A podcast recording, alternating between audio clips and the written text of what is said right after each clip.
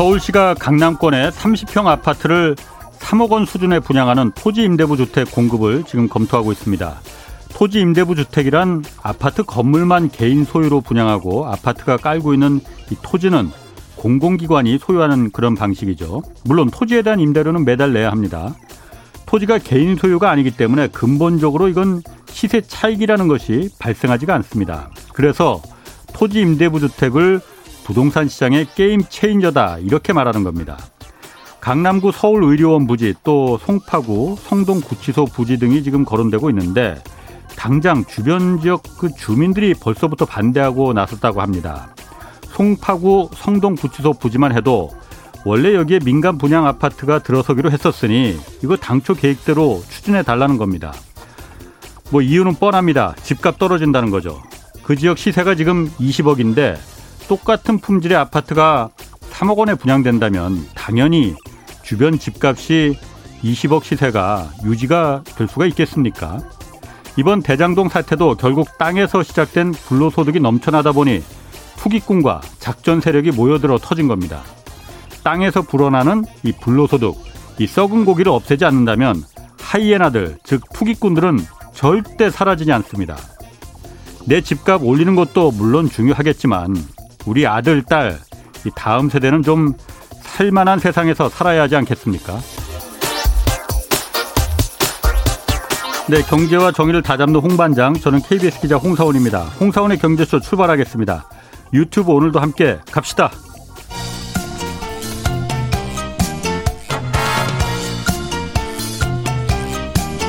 경제는 어렵고 주식은 더더욱 어려우시죠? 괜찮습니다. 우리에겐 염블리 염승환 이사님이 계시니까요. 친절하고 정확한 주가 분석. 이 시간 꼭 함께 해주세요.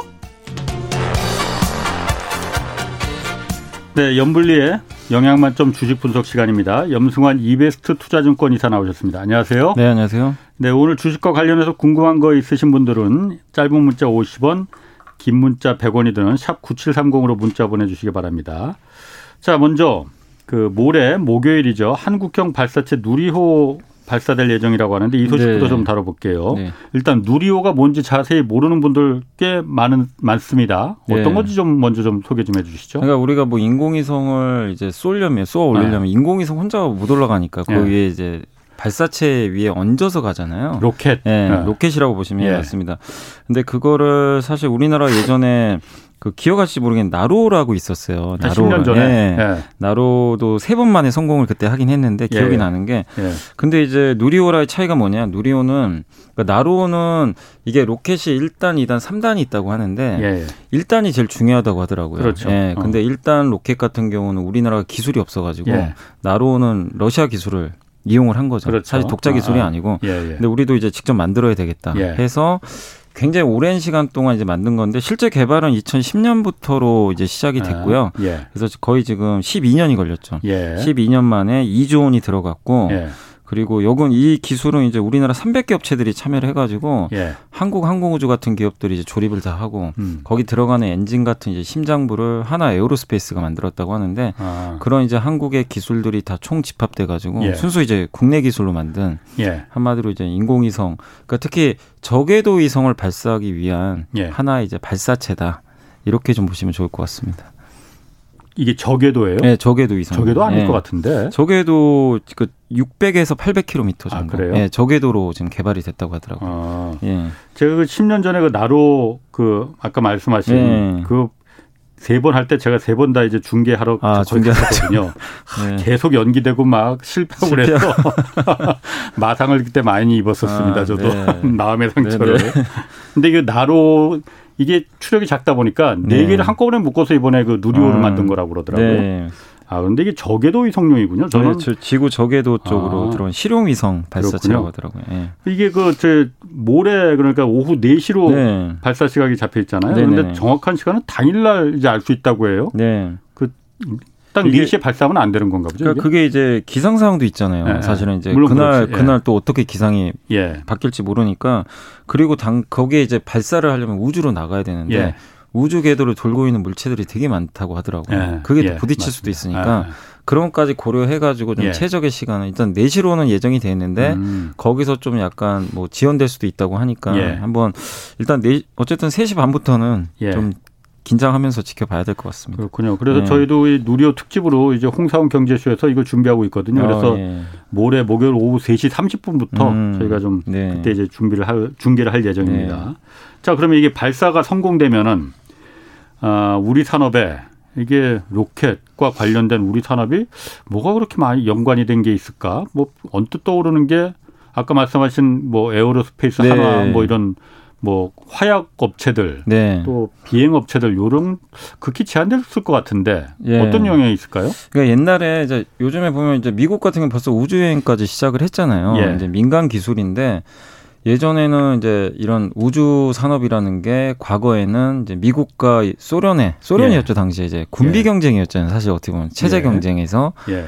그게 이제 이루어졌기 때문에 민간 기업들이 돈 벌 수 있는 게 없었어요. 근데 아. 이제 그게 끝났죠. 사실상 이제 뭐 소련은 몰락해서 러시아로 바뀌고 나서 예. 이제 미국이 이제 독주를 해버렸고 예. 그 상황에서 결국 이제 미국 나사 입장에서 이게 돈이 너무 많이 들어가니까 음. 점점 이제 민간 업체들한테 이제 이양을 하게 된 거죠. 예. 그래서 뭐 스페이스 X도 나온 거고 블루 오리진 같은 기업들도 나왔는데 이제 시대 자체가 결국에 이제 이 이거를 돈 벌려는 이제 비즈니스 목적으로도 예. 활용을 하다 보니까 예. 결국엔 여기서 그 예전에 그러니까 정부 주도였으면 돈을 못 벌 산업들인데 이게 뭐, 뭐 누리호뿐만 아니라 인공위성들이 지금 엄청나게 좀 발사가 되잖아요. 네. 전 세계적으로. 예. 뭐 영국의 원웹이라는 회사도 계속 발사를 하는데 네. 거기에 우리 한국 기업들도 어느 정도 좀 들어가 있는 걸로 알고 있는데 결국 이제 비즈니스가 되는 거죠, 사실은. 음. 예. 그러니까 정부 주도 하이면 예. 돈벌 기회가 많지는 음, 않은데 음. 정부가 주도하면서 민간 업체들도 끼고 음. 가는 거죠. 그러니까 누리호도 아까 말씀드린 대로 정부에서 다 하는 게 아니라 각각의 파트들이 다 있는 것 같더라고요. 예. 300개. 근데 이게 성공을 하면 전 세계에서 일곱 번째라고 하더라고요. 예. 발사체 기술을 갖게 되는 게. 일곱 번째. 예. 미국 있을 테고. 뭐, 뭐, 중국, 뭐 일본, 러시아, 예. 일본도 있고 뭐 프랑스도 있고 인도도 있는 걸로 알고 어, 인도도 네, 있습니다. 맞아요. 네. 맞아요. 그래서 음. 굉장히 이제 역사적인 사건이죠. 사실 이거 음. 만드는 게 쉬운 것도 아니고 네. 이걸 하게 됨으로써 우리나라가 이제 알아서 발사를 할수 있는 거잖아요. 남의 예. 기술에 의존하지 않고 인공위성 만드는 기술은 있잖아요. 예. 근데 이제 발사체가 없다 보니까 예. 이제 띄우려면 남한테 의존을 해야 되는데 예, 예. 근데 이거를 우리나라 기업들이 했다는 게 예. 그러면 이게 음. 한국에서 끝나는 게 아니라 다른 나라들한테도 이게 이제 어필이 돼서 음. 매출처가 늘어날 수도 있고 그렇군요. 실제 우리나라 기업들 중에도 뭐 나사 같은 데 납품하는 기업들도 일부 있는 것 같더라고요. 그래서 시장이 커지기 때문에 굉장히 좀 이거 이게 성공을 해주면 우리나라 그 이런 우주 항공을 바라보는 또 시각 자체가 바뀔 네. 수 있어서 좀 상징적인 의미도 좀 있지 않을까라고 좀 생각하고 이게 발사를 하면 또 아직은 좀 먼 얘기지만 우리나라도 뭐 언젠가는 우주 여행선까지 아, 만들 수 있겠죠 예. 당연히 왜냐하면 그렇죠. 발사체가 아, 성공을 해야 되거든요 그 다음 예. 단계니까 예 맞습니다. 예. 그런데 이게 제가 뭐 엔진 연소 실험하는 것도 이제 뉴스에서 아, 가끔 보고 예. 했어요 그런데. 예. 뭐 지상에서야 뭐 많이 뭐 네. 예행 연습을 해봤겠지만 지금 네. 쏘아보는 건 처음이잖아요. 네네 네, 맞습니다. 어? 처음이잖아요. 이게 솔직히 성공할 가능성보다는 실패할 가능성이 더 뭐 높긴 높은 거죠. 네, 어. 10년간 그 로켓 발사를 이제 뭐 굉장히 많이 했다고 하는데 예.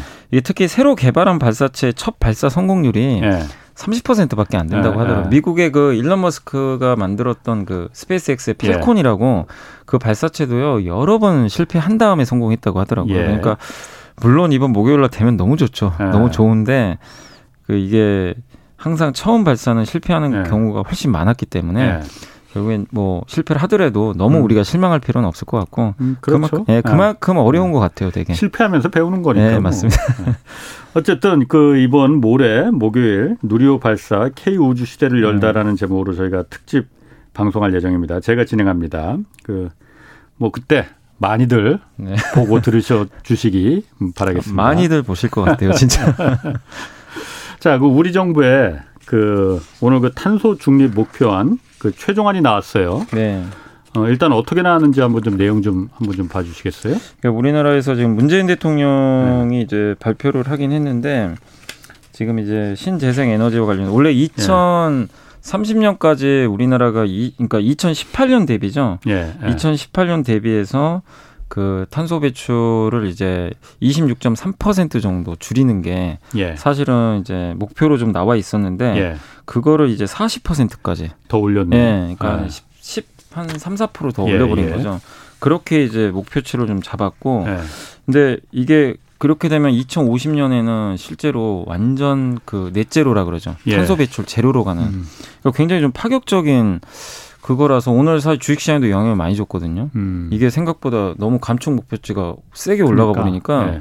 뭐 태양광, 풍력, 수소주들이 아침에 굉장히 좀 뜨겁게 음, 음. 주가 좀 움직였는데 예. 일단 안이 두 개가 있는 것 같아요. 첫 번째 A안 같은 경우는 아예 그냥 석탄이든 예. 뭐 이런 걸 아예 안 쓰는 방향으로 가는 거고 화력 발전 네, 자체를 네, 아예 안 하는 거고요. 예. B안은 뭐냐면은 예. 그래도 석탄 발전을 중단해서 바로 친환경으로 가기 좀 어렵다 보니까 B안은 예. 중간에 LNG를 남겨놓는 거예요. 어, 어. 천연가스로 이제 하는 예, 건데 예. 대신에 천연가스는 그 탄소 배출이 좀 나오잖아요. 이산화탄소. 석탄보다 좀덜 네, 덜 나오더라도 예. 일단은 완전 무공해는 아니기 예, 예. 때문에 그래서 그거를 이제 잡기 위해서 그 이산화탄소 포집 활용 저장 장치라고 CCUS라는 장치를 음. 달아주는 거죠. 그러면은 천연가스로 발전을 할 때 탄소가 발출했을 때 그거 이제 잡아주는 그 역할을 하는 장치거든요. 음. 그러니까 굴뚝에서 이산화탄소만 이제 제거하는 거죠. 예. 포, 포집한다고 하죠. 거죠. 예. 어. 포집해서 뭐 주로 땅 같은 데 많이 묻는다고 하더라고요. 예, 예. 예. 그런 장치를 하는 이제 비안인데 예. 이 특징은 뭐냐면 어쨌든 A든 B든 간에 상관없이 예. 석탄 발전이 이제 아예 음. 없어져 버리는 거죠. 석탄 발전을 예, 아예 없애는 음. 건. 뭐 사실 요즘에 중국도 석탄 때문에 난리가 났지만 예, 우리나라는 지금 어쨌든 강도 높게 예. 이걸 추진을 하는 것 같고요.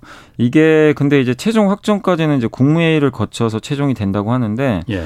이게 그 11월 1일입니다. 11월 1일 날 영국의 글래스고라고 예, 거기서 이제 26차 유엔 기후 변화 협약 당사자 당사국 총회라고 하는데 이게 예. COP 이륙이라고 하더라고요.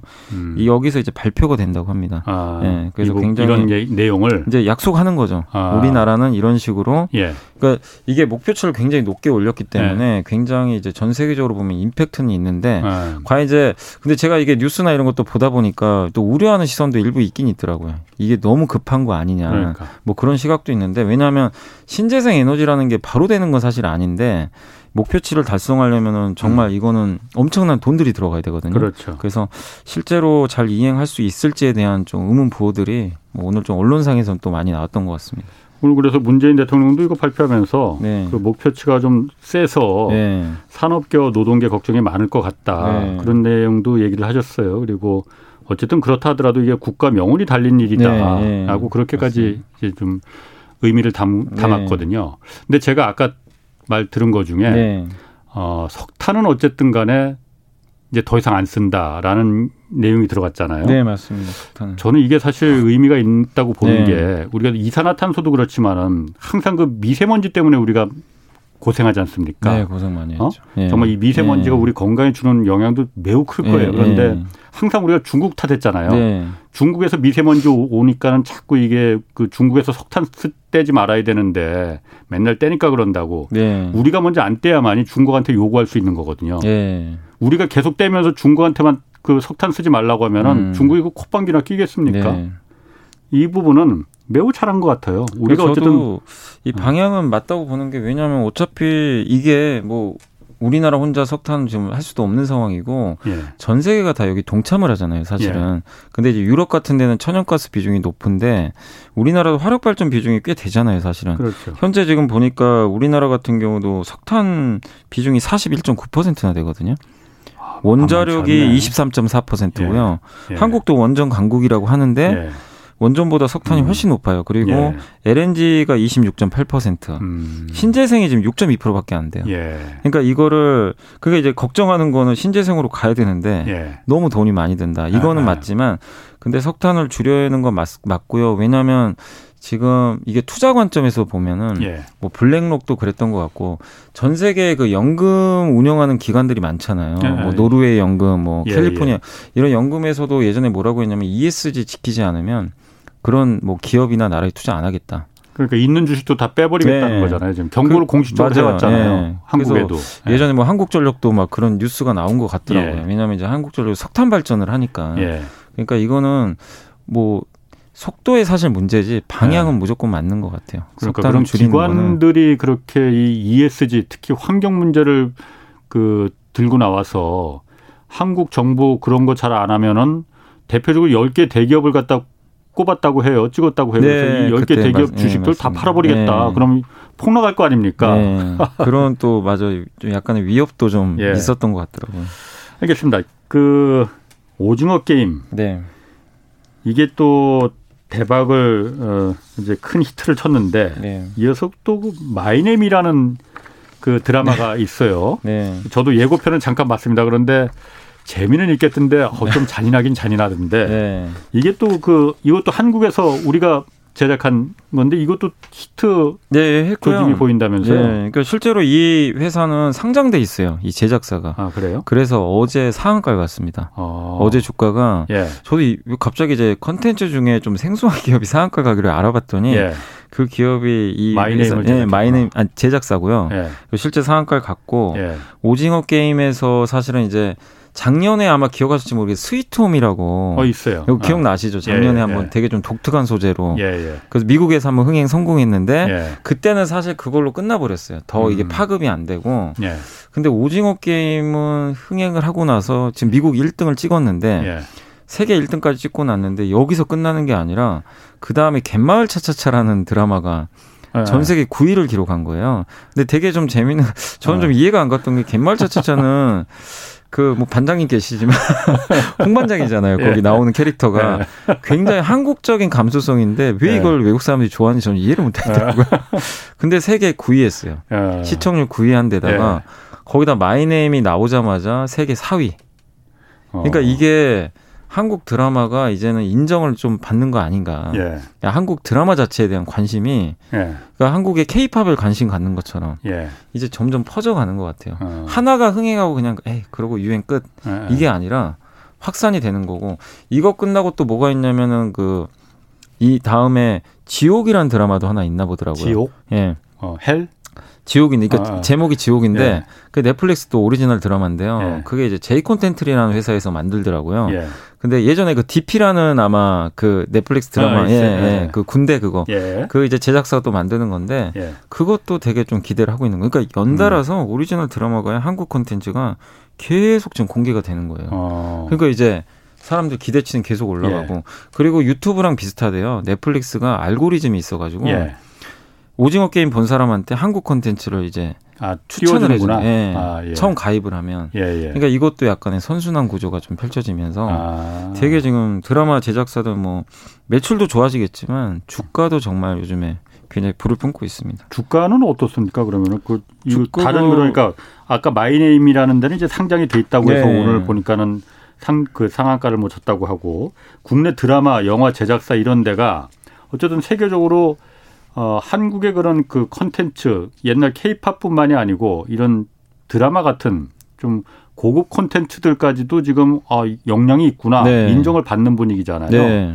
그러면은 다른 어떤 그 드라마나 뭐 그 영화 제작사 이런 주가에도 영향을 줄 것 같은데. 네, 아니 그래서 최근에 그뭐 최근 일주일은 시장이 좋았잖아요. 예. 근데 그 전만 해도 정말 시장이 2,900까지 막 급락을 할 정도로 안 좋았는데 예. 사실 그 급락장에서도 드라마 관련주는 올라갔어요, 사실은. 예. 그 역경을 딛고 올라갔고 지금도 강한데 드라마 제작사들이 일단 주가는 당연히 모멘텀 받으면서 가지만 좋을 수밖에 없는 게 예전에는 어쨌든 이제 방송사가 절대적인 갑이었는데 예. 그래서 방송사가 요구하는 대로 드라마를 만들어 줬잖아요. 옛날엔 그랬죠. 예. 정말 옛날 얘기라고. 예. 아. 근데 요즘에는 아. 어쨌든 특히 넷 플릭스는 뭐 드라마 보신 분도 아시겠지만 사실 제작사가 그냥 과감하게 그냥 만들어 버려요. 예. 자기가 원하는 대로. 예. 뭐 그런 뭐 편집도 없습니다 그냥 예. 예.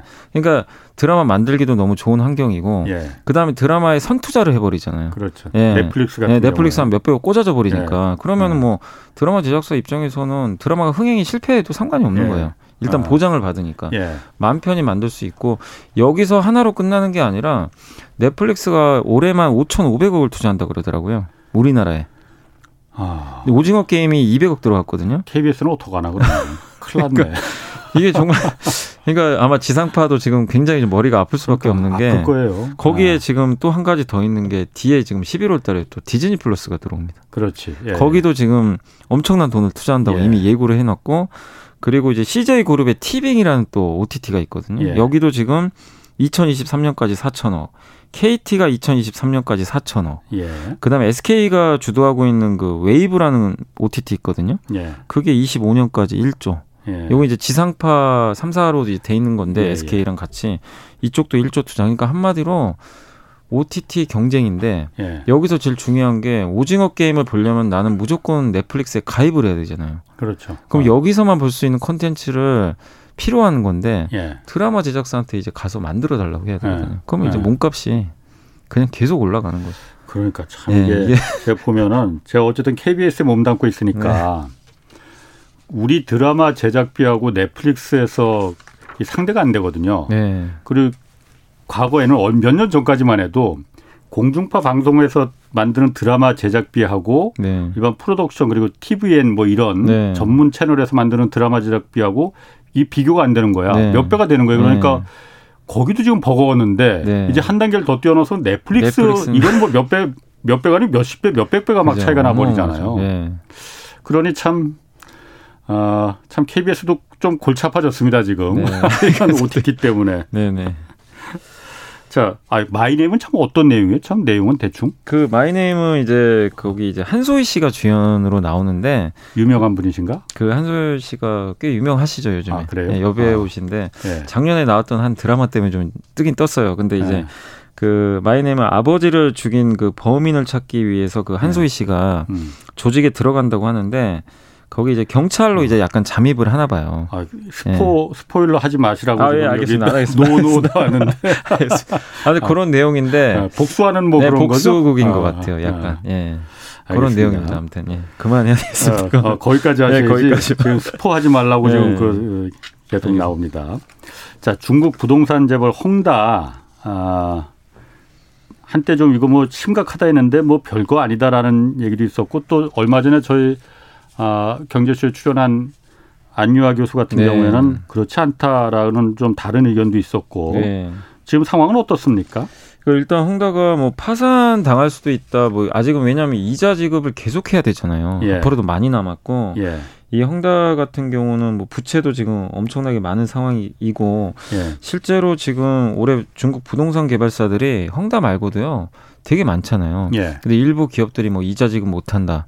그래서 아직 완전히 진화된 것 같진 않아요. 특히 헝다가 356조 부채에다가 1,300개 부동산 프로젝트를 시행한 개발사니까 예. 이게 상징적인 의미가 있어서 아 이게 중국 진짜 위험하구나 이런 얘기들이 나왔는데 근데 지금 주식 시장만 딱 놓고 봤을 때는 처음에 예전에 나왔던 게 그때 저희 그 추석 연휴 때였어요. 예. 한국 쉬고 있을 때 예. 그때 나왔는데 한국은 이제 물론 그때 이제 장이 안 열렸기 때문에 피해 가긴 했는데 예. 헝다리스크가 그때 나오고 나서 그 우리나라 개장하고 나선 좀 영향을 주긴 줬거든요. 근데 그때 한두 번 빼고는 시장에서 뭐 헝다가 이자 지금 못했다. 여전히 위험, 위험하다. 이런 뉴스 나와도 반응이 없어요. 시장 음. 자체가. 예. 근데 그 배경은 뭐냐면은 일단 헝다를 보는 분들의 이제 예. 공통적인 의견이 뭐냐면 헝다 같은 경우 물론 뭐 아직 완전히 위험이 없어진 건 아니지만 헝다는 채권자가 예. 외국인 비중은 얼마 안 돼요. 헝다, 예. 헝다 이제 채권 같은 경우. 근데 예. 주로 거의 중국 은행입니다. 음. 중국 은행이 빌려줬잖아요. 네. 근데 중국 은행은 결국 누구 소속이냐면 국가, 주국가 소속이잖아요. 예. 그럼 국가에서 음. 충분히 통제할 수 있다고. 음, 음. 그러니까 부도 낼 거면 내는 거고, 예. 그죠? 막아주면 막아주는 거고. 예. 그러니까 그게 하나가 있고 채무가 대부분 이게 홍대가 갖고 있는 게 다 부동산이잖아요. 그렇죠. 담보가 있어요. 예. 없어지는 땅들은 아니니까. 예. 그러니까 아주 극단적으로 위험은 하죠. 그러니까 리먼하고 많이 비교를 하는데 예. 리먼은 예전에 모기지 채권이 그 갚질 못했잖아요, 사람들이. 예, 그러니까 그렇죠. 그러니까 완전히 부도 나버린 거고. 예.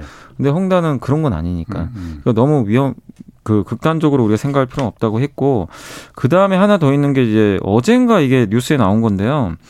그 중국의 형, 그 인민은행의 쪼우 국장이라고 있어요. 인, 쪼우. 예, 쪼우 네. 국장이라는 그분이 인터뷰를 했나 봐요. 네. 근데 그 사람이 헝다 문제는 어쨌든 부동산 업계에서 그냥 개별적인 현상이고 네. 그 중국의 그 인민은행에서도 지금 그 헝다 위기에 대해서 뭐라고 선을 그었냐면 금융업으로 확산할 가능성은 음. 우리가 통제할 수 있다. 예. 그러니까 한마디로 이게 위기로 가더라도 예. 우리가 사전에 컨트롤할 수 있다. 음. 그러니까 전염될 가능성은 높지 않다라고 선을 그냥 그어버렸어요. 예. 그러니까 이거 나오면서도 어제 시장을 또 봤는데 시장이 확실히 안정감을 찾아버리더라고요. 음. 오히려. 그래서 헝다가 설사 부도가 나누래도 좀 충격을 안 주는 뭐 질서 있는 부도라고 하나요? 예. 그런 식으로 날 가능성이 높기 때문에 지금의 현재 그 금융시장 참가자들은 헝다 리스크에 대해서는 너무 크게 우려는 안 하는데 근데 문제는 그거죠.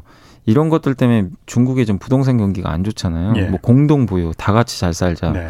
이런 이제 논리 때문에 중국의 부동산 규제를 몇 년 전부터 시행을 했는데 이게 실제로 중국 경기에 얼마만큼 영향을 줄지. 그러니까 시장이 예. 우려하는 건 헝다 부도가 아니라 중국이 언제쯤이면 부동산 규제를 좀 풀어줄지 예. 이걸 기대하는데 아직은 예. 좀 그런 얘기는 전혀 안 나오는 것 같아요. 그래서 아. 어제 사실 중국이 어제 GDP 성장률 발표를 했거든요. 예. 5%도 되게 낮은 깨졌죠. 건데 아. 깨져버렸잖아요. 예. 근데 그 가장 큰 이유 중에 하나가 부동산 때문이거든요. 예. 예. 그러니까 부동산에 대한 계속 이런 긴축 이슈가 예. 간간히 한 번씩은 발목을 잡을 수 음. 있기 때문에 헝다보다는 중국의 정책적인 부분에 계속 좀 체크를 해봐야 될 것 같습니다. 음. 그러니까 지난번에 그 안유아 교수가 이제 중국 통이시니까 네. 나와서 설명을 하는데 말씀하신 것처럼 헝다 위기가 금융 위기로 갈 가능성은 없다. 네. 일단 중국은 외국인 그 음. 그 금융 시장이 네. 개방이 안 돼 있기 때문에 그 리만 사태 같이 번질 가능성은 음. 제로다. 네. 그러니까 은행이 무너질 염려는 없다는 거예요. 네, 네. 그런데 위기라는 게 금융 위기가 있고 경제 아, 위기가 아, 경제. 있다. 경제 위기로는 분명히 갈 것이다라고 어. 그 예측을 하시더라고요. 네. 왜냐면은 일본이 30년 전에 이런 사태를 이런 과정을 겪어서 지금의 오늘의 일본이 된 거 아니냐. 네. 장기 침체가. 음. 그래서 지금 그 부동산들 짓담한 아파트들 그 거기 이제 분양금 네. 타는 그 중국 그 인민들 네, 이 부동산에 대해서 불신이 시작돼서 음. 그 위기로다가 전체적인 경제 위기가 아마 퍼질 거고 그럼 아까 말씀하신 대로 지금 성장률이 네, 4.9%로 지금 네. 3분기에 지금 이 쇼크라고 했잖아요. 네. 경제 성장률을 결국은 끌어내릴 것이다라는 네. 그래서 경제 위기로 그 갈 가능성이 음. 크다라는 네. 이제 분석을 하더라고요. 근데 그것도 아니까 지금 증권가에서도 그런 얘기가 나오는 게 이제 좀 예. 비관적으로 보시는 분들은 중국 왜냐하면 이제 중국 GDP의 30%가 부동산이더라고요. 예. 굉장히 큰 어, 그렇죠. 비중이니까. 예. 근데 이거는 사실 중국 정부가 약간 의도한 것도 분명히 있거든요. 왜냐하면 예. 이제 너무 빈부격차가 그렇지. 커지니까. 네. 그래서 저는 모르겠어요. 제가 뭐 중국 전문가는 아니지만 제 개인적으로 봤을 때는 저는 뭐 이게 경제 위기로까지 가기 전에 예. 중국 정부가 컨트롤 할 수 있다고는 좀 보고 있어요. 내부 사정까지는 모르겠지만 왜냐하면 또 시진핑 주석이 요새 나오는 거 보면은 굉장히 연임의 욕심이 많은 것 같더라고요. 근데 만약에 이대로 경제 위기로 가면 예. 그게 불가능해지잖아요. 사실 어떻게 예, 보면. 예. 그래서 분명히 부동산 규제책은 지금 나왔지만 어느 시점에서 정말 경기가 계속 하강되면 예. 규제 완화라든가 뭐 지준율 인하 이런 카드를 좀 꺼내지 않을까. 음. 왜냐하면 중국의 뭐 공동부유도 물론 좋지만 그걸 하기 위해서는 경제가 단단해야 되거든요, 사실은. 맞습니다. 예. 그 위에서 하는 건데 예. 그게 안 되면 시진핑도 저는 분명히 한다고는 좀 보고 있어요. 그리고 시장은 요즘에 어떻게 보냐면 중국의 지표가 어제 안 좋게 나왔잖아요. 예. 옛날 같으면요.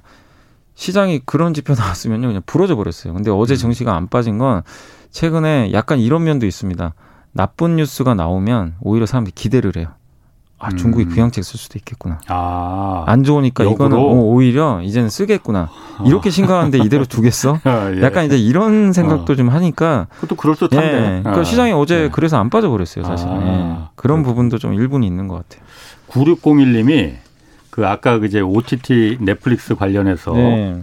일단 향후 OTT 관련 주가는 어떨지 이것도 물어보셨고 네. 그다음에 제작사 같은 경우에 이게 무슨 이득이 있느냐. 제작사가 주가에도 그 별로 반영이 안 될 것 같이 느껴지는 게 넷플릭스가 돈을 벌어도 제작사는 이제 확정돼서 제작비를 주는 거니까 네. 아무리 대박이 나더라도 추가 인센티브나 이런 게 없다잖아요. 넷플릭스는. 네. 그러면 넷플릭스만 돈을 버는 거지 제작사에 이게 무슨 이득이 있겠느냐. 그래서 그 제작사 주가도 별 영향이 없는 거 아니냐 이런 아. 질문을 주거든. 두 가지 그러니까 OTT냐 예. 제작사. 그러니까 OTT는요 우리나라에서는 네. 사실상 통신사가 좀 많아요. 예. KT도 있고 아까 예. SK 근데 있는데 비중이 얼마 안 되잖아요. 예. 그래서 우리나라 순수한 만약에 내가 OTT에 투자하고 싶으면 티빙이라고 있습니다. 예. 티빙은 CJ ENM이 갖고 있어요. 네. 그래서 그쪽으로 만약에 보시는 게 맞고 근데 티빙은 네이버랑 제휴를 해 가지고 예. 가입자 지금 월간 사용자 수가 380만 명 정도 된대요. 예. 티빙도 아, 아. 그렇기 때문에 계속 성장하고 있어서 한국의 OTT를 보신다면 뭐 넷플릭스를 내가 뭐 투자하기 어렵다면 CJ ENM밖에는 투자할 방법이 없고요, 사실은. 예. 근데 비상장이니까 음 간접적으로 투자를 하시는 수밖에 없고 제작사에 대한 이제 그런 그 아마 이건 뉴스 보고 그러신 것 같긴 음. 한데 왜냐하면 그 넷플릭스가 다 가져간다. 예, 이제 그런 예. 얘기 뭐 저도 기사로 보긴 했는데 근데 과거에 한번 보세요. 이 드라마 제작사들이요. 왜 이렇게 재무 구조가 안 좋고 하냐면 예. 드라마 제작사도 자기네들이 직접 투자를 많이 하잖아요. 예. 성공하면 다행인데 예. 실패하면 그렇죠. 휘청입니다. 예, 예, 예. 그럼 또 돈 빌려야 되고 예, 이런 것들이 반복됐잖아요. 그렇다고 뭐 방송국에서 뭐 높은 마진을 보장해 주는 것도 사실은 아니었고 그렇죠. 사실 어떻게 보면 그리고 그런 상황인데 넷플릭스가 어떻게 보면은 좋을 수밖에 없는 게 예. 물론 이제 추가 수익은 안 나올 수가 있어요. 넷플릭스가 예. 다 가져가니까. 다만 이제는 주식 투자할 때 제작사를 볼 때 굉장히 안정감이 생겼어요. 아. 일단은 손실 날 이유가 없어졌고 음. 마진을 보장해 주죠. 예, 예. 그리고 제작사 주가가 올라갈 수 있는 가장 중요한 건요. 그런 뭐 금액보다도요. 예. 편성수라고 하더라고요. 얼마나 음. 드라마를 많이 만드느냐. 아, 그게 예. 중요하대요. 아. 근데 이런 OTT가 많이 늘어나잖아요. 예. 드라마를 그렇지. 여러 군데서 만들 수가 있어요. 그러네요. 이 자체 아. 이걸 큐라고 하는데 물량이라고 하는데 음. 물량이 주가에 정말 중요해요. 예. 그래서 이 환경이 조성됐기 때문에 전 드라마 제작사는 어느 때보다 그러니까 넷플릭스가 다 가져가는 건 물론 아쉬울 수는 있어요. 예. 그래서 뭐 디즈니는 뭐 그렇게 안 한다는 얘기도 일부 있긴 있는데 음. 어떤 조건인지 모르겠지만 그건 나중에 정말 우리나라 몸값이 커지면 넷플릭스랑도 그렇게 약간 나눠 갖는 식으로 할 수도 있는 거거든요. 나중에 예, 예. 넷플릭스가 할지 모르겠지만 근데 지금 상황에서 그걸 안 한다고 해서 과거보다 나쁘게 볼 음, 필요는 없다. 그렇죠. 어쨌든 제작 편수가 늘어나는 건 굉장히 좋은 호재입니다. 그렇죠. 6540님이 이런 의견도 이런 견해도 좀 주셨어요. 어, 넷플릭스는 퇴출시켜야 한다. 더 이상은 판권 양도 계약을 해서는 안 된다. 왜냐면은 망 사용료도 이거 유럽하고 일본에는 내면서 한국에만 안 낸다. 뭐 이건 사실인지 아, 아닌지 어, 모르겠습니다. 네. 그 밀린 돈이 지금 상당한데 오징어 게임도 200억 원 제작비를 댄 것도 아니고 원래 줘야 할 돈인데 판권까지 갖고 갔다. 그래서 넷플릭스만 지금 돈 잔치 하는 거다. 뭐 이런 견해도 좀 네. 들었습니다. 그래서 뭐 제가 저, 저도 뭐 정확하게 뭐 네. 근데 망 사용료 같은 경우는 지금 첨예하게 뭐 대립은 하고 있는데 저번에 제가 알기로는 그 재판이 한번 열렸는데 예, 당시에 예, 예, 네. 그 국내 통신사가 이긴 걸로 알고 예. 있어요. 그래서 예. 저는 저도 그거는 맞다고 생각해요. 망 사용료 뭐 어느 정도 우리나라에서 예. 어쨌든 돈을 번, 번, 벌어 간 거잖아요. 예. 사실은 우리나라 망을 이용한 거니까 그러니까 거기에 대해서는 정당한 대가를 지급하는 건 저는 맞다고 생각하는데 제가 뭐 넷플릭스를 뭐 옹호하는 게 아니라 넷플릭스라는 그 플랫폼이 있었기 때문에 오징어 게임이 1등을 한 거지. 예. 만약에 뭐 조건을 떠나서 넷플릭스가 없었으면 그냥 오징어 게임은 그냥 우리나라에서 그렇지. 탄생도 안 했을. 그렇죠. 그 아마 감독의 인터뷰 한번 보셨을 거예요. 예. 그러니까 너무 그런 이제 뭐 부분도 분명히 저도 이해는 하지만 그런 글로벌리한 우리나라 드라마가 이렇게 퍼져 나가는데 일조한 거는 예. 분명히 좀 좀 좋게 받아들일 부분은 아닌가 저는 그렇게 생각하고 있습니다. 이 망사용 망사용료 그 재판고 소송 관련해서는 사실 1심에서는 한국 이제 그 SK텔레콤이나 뭐 네, 통신사, LG 플러스 예. 통신사들이 이겼지만은 예, 이 구글, 유튜브나 넷플릭스가 거의 대부분 망을 지금 점유하고 있는 네, 거거든요. 네, 사용량을. 그런데 여기서 주장하는 건 그거거든요.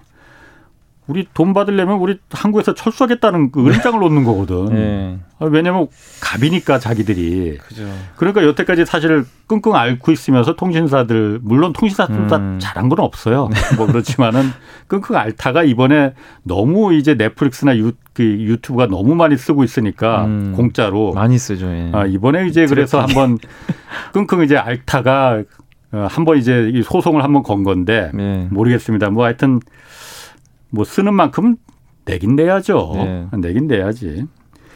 그 현대 기아차 유럽에서 어 사상 최고 시장 점유율을 기록했다.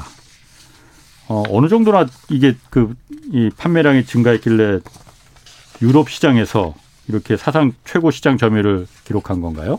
일단 이제 현대기아차가 지금 유럽이요 판매가 좀 별로 안 좋았어요. 전반적으로 예. 판매가 떨어졌는데 유일하게 9월달에 우리나라의 그 현대 기아차가 전 세계 이제 유럽에서 판매한 자동차 회사 중에 예. 증가했어요. 판매량이 어. 증가를 했습니다. 그래서 지난 이제 그 작년 9월에 10만 1,308대를 팔았는데 예. 올해 9월 달에는 10만 8,344대 팔아 가지고요.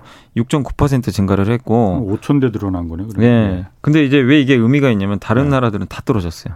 아, 역성장을 네, 다 아. 마이너스 성장인데 예. 현기차만 이제 그리고 이게 왜 고무적이냐면 예. 반도체가 없어서 차를 못 만드는데 예. 판매가 더 늘어났다는 거죠. 그러게. 네, 다른 나라들은 다 떨어졌는데. 네. 그러니까 그것도 좀 의미를 좀 우리가 부여할 수 있을 것 같고 그리고 무엇보다 좋은 게요. 예. 시장 점유율이 작년 9월에 7.8%였어요. 예. 근데 이번에 무려 11%. 예. 제가 알기로는 유럽에서 10% 넘은 거는 처음으로 알고 있습니다. 음. 예. 그래서 뭐 지난 8월에 10% 간신히 달성했는데 예. 11%까지 늘어났고 그리고 우리나라가 이번에 3등했어요. 현대기아차 합치면 예. 그 유럽의 절대 강자 중에 하나가 그 이름 뭐 들어보셨겠지만 르노 있죠 프랑스에 아, 아, 예. 르노가 현대 기아보다 더 적게 팔았어요. 어. 4위까지 떨어졌다고 합니다. 그래서 현대 기아차가 지금 굉장히 인기가 있는 상황인데 1, 2위는 어디예요, 그러면? 1위가 폭스바겐. 아. 아 2위가 그 스텔란티스라고 푸조랑 크라이슬러가 이게 합병한 회사 피아트. 어, 이태리 피아트, 네. 프랑스의 푸조, 미국의 크라이슬러 이 3사가 예. 합병한 게 스텔란티스거든요. 예. 거기가 2등했고 아 BMW나 벤츠 이런 거는 그렇게 아 여기는 원래 들어가요? 판매량이 작아요. 아. 프리미엄 브랜드라서 아. 원래 많지 않습니다. 네, 비싸니까 어, 어. 많이 만들진 않습니다. 예. 예. 자그 비트코인 이거 좀그 이게 비트코인이 요즘 보니까 굉장히 올라가더라고요. 막 6만 네, 달러까지 뭐 그 넘어섰는데 어 비트코인 관련 상장기수 펀드 펀드가 ETF 이게 네. 오늘 출시된다고 해요. 네. 아니 비트코인도 이게 그 ETF가 이게 있을 수가 있어요? ETF라는 게 그 같은 자산색 같은 섹터에서 거네. 모아서 이제 네. 뭐 2차 전지 ETF 이렇게 위험을 분산하기 위해서 그게 ETF잖아요. 네. 근데 비트코인이 어떻게 ETF가 있을 수가 있나요? 그러니까 비트코인 선물이 있어요. 예. 따로 있는데 비트코인 이제 가격을 추정하는 선물. 우리 뭐 코스피 시장에도 현물 있고 선물이 있는 예. 것처럼 그래서 이제 비트코인 선물이 있는데 그 선물을 기초 자산으로 해가지고 그걸 예. 이제 똑같이 벤치마킹하고 추적을 하는 거죠. 예. 그래서 이제 그걸 하나의 상품으로 ETF화해서 만든 거고 한마디로 그냥 파생 상품 같은 건데 예. 현물은 아니에요. 비트코인 현물에 투자하는 건 아니고 예. 그 선물 가격에 이제 그 추적을 하는 거를 예. 그대로 ETF에 투자를 하는 건데 이게 이제 의미가 있는 게 뭐냐면 비트코인이 이제 그동안은 사실 뭐 미국도 그렇고 중국에서는 아예 그냥 계속 금지시키고 예. 있잖아요. 근데 미국에서도 아 이거 제도권으로 들어오면 안 된다 얘기들이 네. 많이 있었는데 결국엔 미국에서 어쨌든 이 ETF를 승인을 해버렸어요. 그러게. 예, 그동안 뭐 대내 만에 이랬는데 예. 결국 이렇게 되면은 선물 ETF가 이걸 추정하는 ETF가 딱 되게 되면서 많은 사람들이 따라서 매매할 수 있고 그러면은 비트코인에 대한 관심들이 더 늘어날 수밖에 없는 데다가 예. 결국엔 제도권으로 들어오게 된 계기가 될 수밖에 없거든요. 어. 인정을 하게 된 꼴이잖아요. 그러게요. 사실 어떻게 보면 은 예. 미국 ETF까지 예. 나온다고 하면은 사실 안 할 거면은 그냥 아예 인정도 안 했겠죠. 예, 미국 예. 정부에서도. 예. 근데 이거를 승인했다는 건 사실 이게 2013년부터 계속 이거를 승인해 달라고 했대요. 아, ETF로? 예, ETF 어, 좀 승인 좀 해달라고 예. 미국 그 증권 거래위원회에 예. 이 암호화폐 거래소 설립자가 캐머런이라는 사람인데 예. 이 사람이 계속 신청서를 제출했는데 예. 계속 거절한 거예요. 안 아. 된다. 비트코인 인정 안 된다. 예. 했는데 어쨌든 이번에 그 시카고 상품 거래소에 비트코인 선물에 투자하는 그 ETF에 대한 어쨌든 이제 그 심사를 해가지고 예. 최종적으로 승인이 떨어져서 근데 이 뉴스가 나오고 나서 우리 한국에서도 비트코인 가격이 얼마 전에 엄청 떨어지고 있었잖아요. 예. 근데 이번에 7,600만 원까지 비트코인 가격이 아, 4천만 원 뭐 이렇게 됐었는데 예. 지금 7천만 원 다시 넘어갔어요. 이게 예. 그러면은 그 ETF로 그러니까 주류 자산 시장으로다가 인정을 받았다 받았기 때문에 그 영향도 있는 거예요. 예, 그러니까 현물은 아니니까 네. 100%라고 할 수는 없을 것 같아요. 아니 현물 아니더라도 어쨌든 예. 선물이라 하더라도 그 비트코인을 맞아요, 매개로 한 예, 거잖아요. 맞아요. 예. 그렇기 때문에 이제 사람들은 드디어 어쨌든 7년 만에 ETF가 승인이 됐고 예. 많은 사람들이 뭐 비공식적이든 간에 인정을 한 거죠. 아, 예. 이건 이제 들어왔다. 그리고 얼마 전에 조지 소로스라는 그 유명한 예. 이제 영국의 그 헤지펀드 대부죠. 예. 이제 그 사람도 자기가 그랬거든요. 나 비트코인 투자하고 있다. 음. 일론 머스크도 그랬고. 예. 그 유명한 사람들이 그냥 서스럼 없이 나 비트코인 투자하고 있다. 예. 그러니까 그 전부터 자산으로 인정을 이미 하는 분위기였는데 예. 미국에 이제 아예 거래까지 할 수 있게 추정하는 상품이 네. 나와버렸으니 이거는 이제 그 종결제가 돼버린 거죠. 그러게. 어떻게 보면 아 이제 진짜로 네. 제도권 얼마 안 있으면 이제 완전히 뭐 제도권 현물을 추정하는 ETF가 나올 수도 있어요. 그러게요. 그렇게 되면 또 파급 효과가 클 수밖에 없고 최근에 이제 증권사 보고서나 이런 데 보니까 비트코인하고 그 이더리움이라고 있어요. 이제 네, 비슷한 암호에 네. 이두 개가 제일 유명한데 예. 이게 점점 그 시중에 그 물량이 없대요. 물량 아. 자체가 없다고 합니다. 예. 점점 이제 가지고 있는 사람들이 많아진다는 얘기인데 예. 물량을 안 푸는 거죠 어떻게 보면. 음. 근데 그 이유 중에 하나가 기업체나 금융회사가 좀 사는 거 아니냐. 왜? 굉장히 많이 네. 지금 사고 있기 때문에 그, 어. 개인들이 감당할 수 없을 정도. 왜냐 하나에 거의 7천만 원이 넘잖아요. 예. 우리나라 돈으로. 예, 예. 개인들이 사는데 한계가 있거든요, 분명히. 예. 그래서 기업체나 아마 지금 금융기관 쪽에서 계속 지금 매입을 하는 걸로 예. 좀 추정을 하고 있어요. 그러면 이거는 또 일반 개인하고는 완전히 다른 뉴스기 때문에 그렇죠. 그럼 비트코인을 결국엔 산다는 건 하나의 자산으로 인정해 버리는 거거든요. 예. 투자 대상으로 보는 거잖아요, 사실상.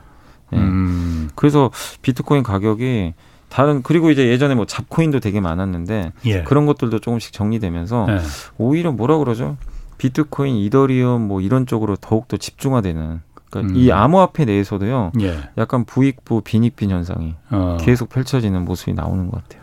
그럼 어쨌든 코로나 사태, 코로나 이후에 하여튼 돈이 많이 풀리면서 각종 자산들의 부동산이든 주식이든 거품이 잔뜩 꼈다가 지금 아, 빠지는 네. 내려가는 시기인데 이 암호화폐만큼은 그게 역행하네요. 그러면은. 근데 암호화폐도 뭐 사실 얼마 전만 해도요 거의 반토막 네. 났었어요. 그렇죠. 뭐 그냥 아니, 네. 암호화폐 했던 20, 30대 분들도 힘들어했잖아요. 예. 괜히 했네 뭐 이랬는데 예. 다시 다 회복이 됐고. 예. 그러니까 뭐냐면 한 번씩 거품이 낄 때마다 이제 자정작용은 나오는데 예. 분명한 방향성은 이 자산의 가치는 오르는 게 맞는 것 같아요. 예. 제가 지난주에도 그 우리 한국에서도 그 미술품 전시회하는 미술품도 전시회하고 예. 그 키아프라고 하더라고요.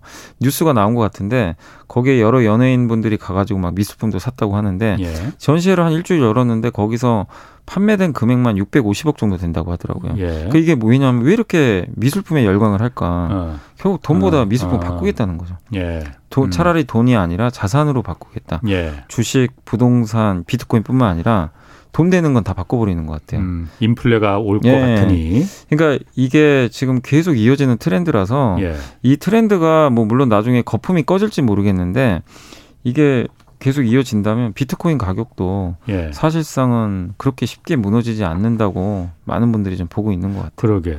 그 일각에서는 사실 몇 달 전까지만 해도 이거 휴지 조각 될 가능성이 매우 크다 그러니까 매우 맞아요. 조심해야 된다. 예, 뭐 저도 사실 오프닝에서 그런 말 했던 기억 나거든요. 그런데 예. 어, 조금 점점 그러니까 그 자산의 자산으로 보는 거 제도권 예. 자산으로 편입될 가능성이 더 예. 커지는 것 그러니까 뭐 같네요. 뭐 약간 도박이나 이런 대상보다도 예. 차라리 그냥 7,500만 원 갖고 있는 것보다 비트코인 예. 하나가 낫다. 약간 이런 인식들이 음. 좀 퍼지는 것 같아요. 그렇군요. 다음 주제로 좀 넘어가 봐서 예. 아, 그, 그 전에 질문 좀 받겠습니다. 네. 삼천님이, 3000님이 풍력주 전망은 어떤가요? 하고 물어보셨거든요. 아, 풍력주는 저는 네. 일단 괜찮긴 보는데 예. 지난 작년에 너무 많이 올라가지고요. 예. 작년에 예. 일부 기업들이 10배 올랐고 올해 왜 안 가냐면요. 예. 풍력을 만드는 원자재가 철강제가 많이 들어가요. 풍력 예. 그 윈드 타워 바람 이렇게 음. 돌아가는 거 아마 상상해 보시면 거기에 뭐 철강 제품으로 많이 만들잖아요. 예. 그게 가격이 너무 올라간 거예요. 그러니까 음. 풍력 회사들이 채산성이 안 맞아요. 그러니까 실적이 안 좋아지겠죠. 원자재 가격 때문에. 그래서 풍력에 대한 이제 메리트가 좀 꺾이면서 주가들이 좀 조정받았는데 예. 방향은 맞죠. 풍력 음. 설치 늘어나니까.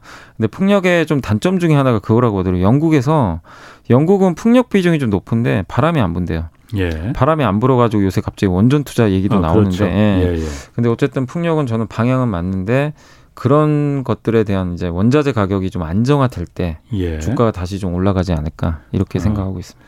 2738님이 여미사님의 그 통찰력을 좀 빌린다고 하는데 셀트리온 3사 합병 및 향후 주가 향방이 지금 어떻게 될까 하고 물어보셨거든요. 네. 헬스케어 네. 조금 보유하고 있는데 반토막 나셨다고 하거든요. 이게 셀트리온이 지금 일단 네. 빠진 이유가 몇 개가 있는데 첫 번째가 그거 3분기 실적이 좀 안 좋대요. 예. 실적 추정치가 급격히 하향 조정돼서 그 하나가 있고 예. 두 번째가 그 머크의 경구용 치료제 있잖아요. 예, 먹는. 거에 예. 그게 이제 나오게 되니까 아. 셀트리온이 지금 그거 만들어 놨잖아요. 레키노라주라는 그 주사 그 주사제. 예. 예. 근데 이게 가치가 떨어지면 그렇죠. 어떡하나. 이제 네. 경쟁자가 너무 강력하게 음. 나오니까 이 두 가지 때문에 사실 부러져 버렸어요. 근데 아. 사실 3사 합병하는 거는 저는 좀 긍정적으로는 보고 있는데 그건 아마 그 그할 거예요. 지금 하기로 약속을 했으니까. 예. 근데 이제 음. 문제는 기업의 펀더멘탈에 대한 우려감이 좀 커지고 있어서 그걸 해소하는 방법은요. 방, 뭐, 간단해요. 다시 실적을 보여주면 돼요, 회사가. 예. 실적 성장해주고, 음. 레키노나주가 유럽하고 미국에서 승인 대기 중입니다. 그게 승인 받으면 예. 한국만 승인 받았어요. 그러니까 한국만은 아니고 한국에서 승인 받고 제가 알기로 인도네시아인가요? 예. 동남아 몇 개국의 예. 승인은 받았는데 파키스탄도 본고장인 유럽과 미국의 승인을 받아야 돼요. 예. 예, 근데 아직은 대기 중에 있어요. 예. 근데 우리나라에서는 승인 받았으니까 저는 승인 받을 것 같은데 아직도 좀 소식이 강간무소식이니까 예. 이게 좀 승인을 받아야만 예. 좀한 번에 또 모멘텀이 되지 않을까. 그래서 지금 주가는 안 좋은 거 다 반영은 했으니까 조금은 기다려 보시는 게 좋을 것 같습니다. 그렇군요. 예. 그 요즘 그 펫코노미, 네. pet과 economy 그러니까 애완동물하고 economy 합성어죠. 네 맞습니다. 이 성 그 이 시장성이나 이게 뭐 요즘 뜨고 있다고 하는데 시장성이나 성장 가능성 이거 좀 어떻게 보시는지. 예. 아, 요새 요게 증권사에서도 많이 이제 보고서들이 나오는 게요. 네. 옛날에는 그냥 이제 반려동물 뭐 반려동물이라고 하지도 않았죠. 옛날에는 용어도 사실 없었지만 얘는 그냥 애완견 예, 그냥 애완견이었죠. 예. 근데 이제 반려동물로 완전히 이게 바뀌었고 명칭도 예. 거기다가 이제는 아예 가족처럼 그냥 생각을 해버리잖아요. 예. 하나에 근데 사실 이제 반려동물 키우신 분들은 아시겠지만 돈이 어마어마하게 들어가는 이제 가족입니다. 사실은 그냥 비교가 안 될 정도로 아, 연간 아, 사람보다 더 네, 들어가. 네. 엄청나게 들어간다고 하더라고요. 의료보험도 안 되고. 네. 그래서 돈이 된다는 거예요. 예. 이 산업 자체가 돈이 들어가니까. 예. 근데 그렇다고 뭐 반려동물을 버리진 않잖아요. 예. 당연히 이제 가족처럼 키우니까. 근데 이게 우리나라에서도 요새 떠 뜨고 있는데 이게 옛날에요 유럽부터 시작을 했대요. 음. 유럽은 이미 그 문화가 확산돼 있었고 예. 요즘에 이제 미국도 엄청 커지고 있는. 미국은 열 가구 중에 일곱 가구가 그 이 반려동물 키운다고 하더라고요. 우리나라도 마찬가지. 우리나라는 세 가구 정도. 아, 세 가구. 예, 그러니까 어. 이제 막 떠오르기 시작하는 예, 예. 거죠. 근데 왜 이게 시장성이 있냐면 아까 말씀드린 대로 일단 사료 시장이 엄청 커지고요. 사료값도 예. 되게 비싸잖아요. 그렇죠. 예, 그래서 그 사료 만드는 업체들 중에 또 대표적인 회사 중에 하나가 뭐 많이 들어보시겠 네슬레 같은 기업들. 아, 네슬레도, 네, 네슬레도 그거 만들어요. 예. 어. 거기서도 만드는데 예. 그런 이제 회사들도 좀 굉장히 실적도 좋아지고 있는데 사료 말고 요새 좀 떠오르는 게 펫 보험이라고 그러더라고요. 보험 아시죠, 보험. 아, 아. 의료보험이 안 되잖아요. 예. 당연히. 그거 비싼데. 예. 그래서 아. 보험사들이 상품을 출시한 거예요. 아, 보험사들이? 예. 그래서 이게 언제 이 시장이 열렸냐면은 예. 이게 제가 이게 한번 찾아보니까요. 1924년도에 시작이 됐어요. 저 깜짝 놀랐습니다. 스웨덴에서 이미 시작을 했어요. 예. 유럽은 어. 확산됐는데 이제 미국에선 이제 시작이 됐대요. 예. 그래서 미국의 트루패니언이라는 그 보험 회사가 하나 있어요. 예. 이 회사가 지금 굉장히 고성장을 하고 있고 예. 우리나라는요. 근데 미국은 가입률이 10% 정도 된대요. 음. 근데 우리나라는 지금 가입률이 얼마냐면요. 그 펫 가구가 많긴 많은데 0.1%밖에 어, 안 된대요. 그러니까. 그러니까 한국에서도 예. 아마 보험사들이 일부 출신했어요. 우리나라에도 그러니까 예. 보험사가 있기 그 예, 이미 좀 몇 개 출신했는데 이거 근데 왜 이렇게 가입을 안 하는지 네. 알아봤더니 보험료가 되게 비싸대요. 그럴 것 같아요. 연간 50에서 네. 100만 원 정도 나간다고 합니다. 아. 비싸니까 사람들이 가입을 꺼리는데 예. 근데 좀 더 이제 나중에 뭐 합리적으로 가격이 바뀔 수는 있겠지만 예. 어쨌든 분명히 성장성은 커지는 것 같아요. 아. 왜냐하면 저도 강아지를 키, 그 키워봤지만 예. 그때 이제 아파가지고 병원에 가서 수술 받았는데 의료보험이 안 되니까 그러니까. 몇 백만 원 나오더라고요. 예. 예. 안안 할 안 할 수는 없어요. 없고. 예. 어. 근데 금액이 뭐뭐 한 몇백 나오니까 예. 그래서 아마 이쪽 보험 시장은 굉장히 좀 커질 수밖에 없을 것 같아요. 그러게요. 그그 그 보험 업체들도 이 부분을 워낙 지금 그 pet economy, 펫코노미 시장이 뜨니까 네, 맞아요. 이런 상품들을 많이 당연히 만들 가능성이 높아요. 예. 아까 사료도 말하셨는데 예. 뭐 네슬레도 만든다고 하지만은 막 그 홍삼 그 사료 많아요. 되게 좋은 사람도 못 먹는 되게 좋은 네. 막뭐 네. 좋은 사료 많더라고요. 옛날 그 저희 어렸을 때 늘 쓰던 말이 개팔자 개팔자 그랬는데 그 개팔자라는 말은 이제 그 옛말인 것 네, 같아요. 네, 네. 맥도날드에서 네. 아 시간이 거의 다 됐는데 네. 간단하게 맥플랜트라고 해서 이제 대체육 버거 고기 안 쓰는 식물 고기 네. 이게 나와요? 이게 이제 트렌드가 될 것 같은 게 이게 아. 이제 시험 상품으로 내놨대요. 여덟 개 매장. 이게 성공하면 예. 더 많이 나올 것 같은 게 예. 가축을 사육할 때 탄소 배출이 너무 많으니까 아. 대체육 쓰면 대체육은 다 식물성으로 예. 하잖아요. 아. 이게 만약에 성공하면 이제 친환경에도 도움이 될 수 있다는 예. 거죠. 아마 그래서 맥, 맥도날드가 선제적으로 내놓긴 했지만 예.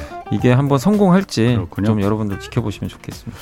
예, 오늘 말씀 감사합니다. 네, 감사합니다. 지금까지 염승환 이베스트 투자증권 이사 함께했습니다. 고맙습니다.